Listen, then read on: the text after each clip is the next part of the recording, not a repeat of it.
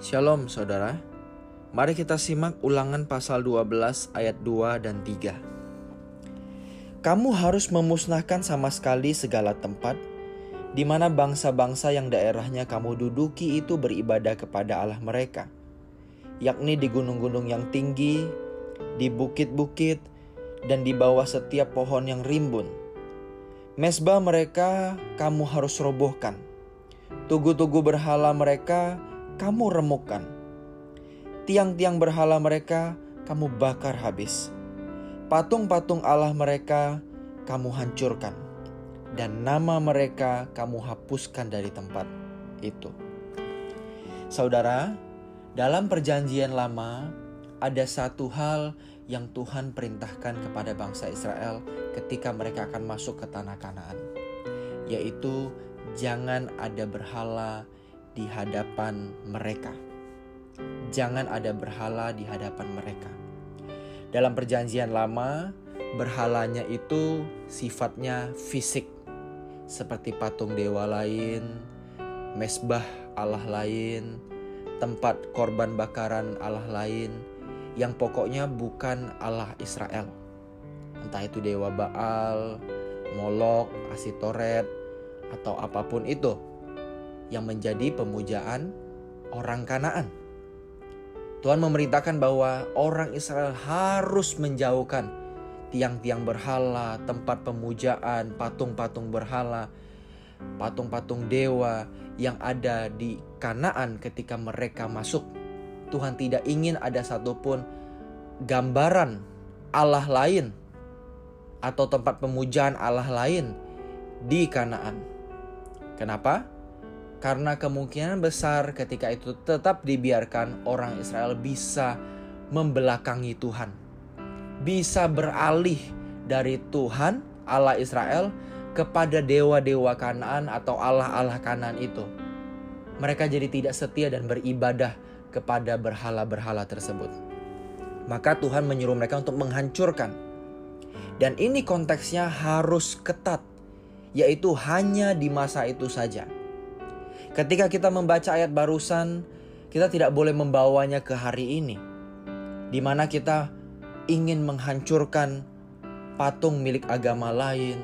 Kita memandang tempat pemujaan atau tempat ibadah agama lain sebagai tempat yang kurang terhormat, kurang layak kita datangi, ketimbang gereja, atau kita memandang rendah tempat agama lain beribadah, atau simbol-simbol agama lain kita anggap itu sebagai najis atau kafir, itu tidak tepat.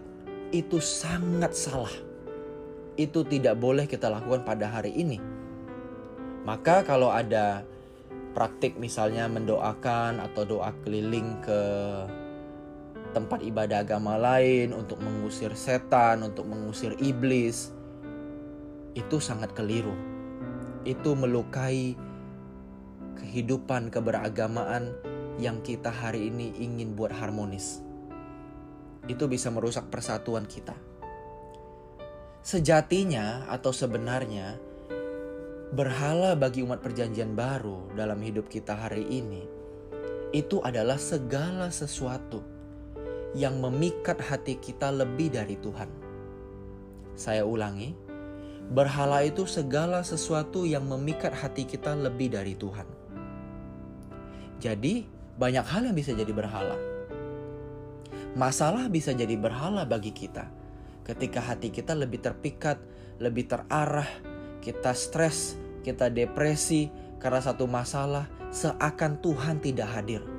Seakan masalah itu lebih besar daripada Tuhan. Itu menjadi berhala. Atau yang lain, hobi. Ketika kita terpikat dengan hobi lebih daripada mencari Tuhan, itu menjadi berhala kita. Apalagi banyak kita bisa sebutkan. Entah itu kekayaan, entah itu waktu, entah itu perasaan benci, bahkan perasaan benci pun bisa menjadi berhala ketika kita menikmatinya terus-menerus dan tidak mau melepaskannya. Banyak hal bisa jadi berhala bagi umat perjanjian baru. Oleh karena itu, saudaraku, mari kita periksa diri kita hari ini. Miliki waktu bersama dengan Tuhan untuk memeriksa diri. Apa berhala yang masih disimpan di hatiku? Berhala bagi kita bukan yang fisik. Bukan masalah patung, bukan masalah tempat ibadah agama lain, bukan. Tapi apa yang memikat hati kita lebih dari Tuhan. Untuk mengenali itu, miliki waktu untuk mengevaluasi diri bersama dengan Tuhan. Apa yang masih memikat hatiku? Dan yang kedua, bukan hanya mengevaluasi diri, tapi melepaskan segala sesuatu. Melepaskan apa yang Tuhan tegur sebagai berhala. Roh Kudus akan bicara dan Roh Kudus akan beritahu apa yang menjadi berhala dalam diri kita ketika kita sungguh-sungguh memperkarakannya. Mari saudara saya mengajak kita sebelum kita menyelesaikan tugas kita di bumi ini, hati kita sudah bersih dari segala berhala. Seperti perintah Tuhan kepada bangsa Israel, jangan ada berhala atau Allah lain di hadapanku. Tuhan Yesus memberkati.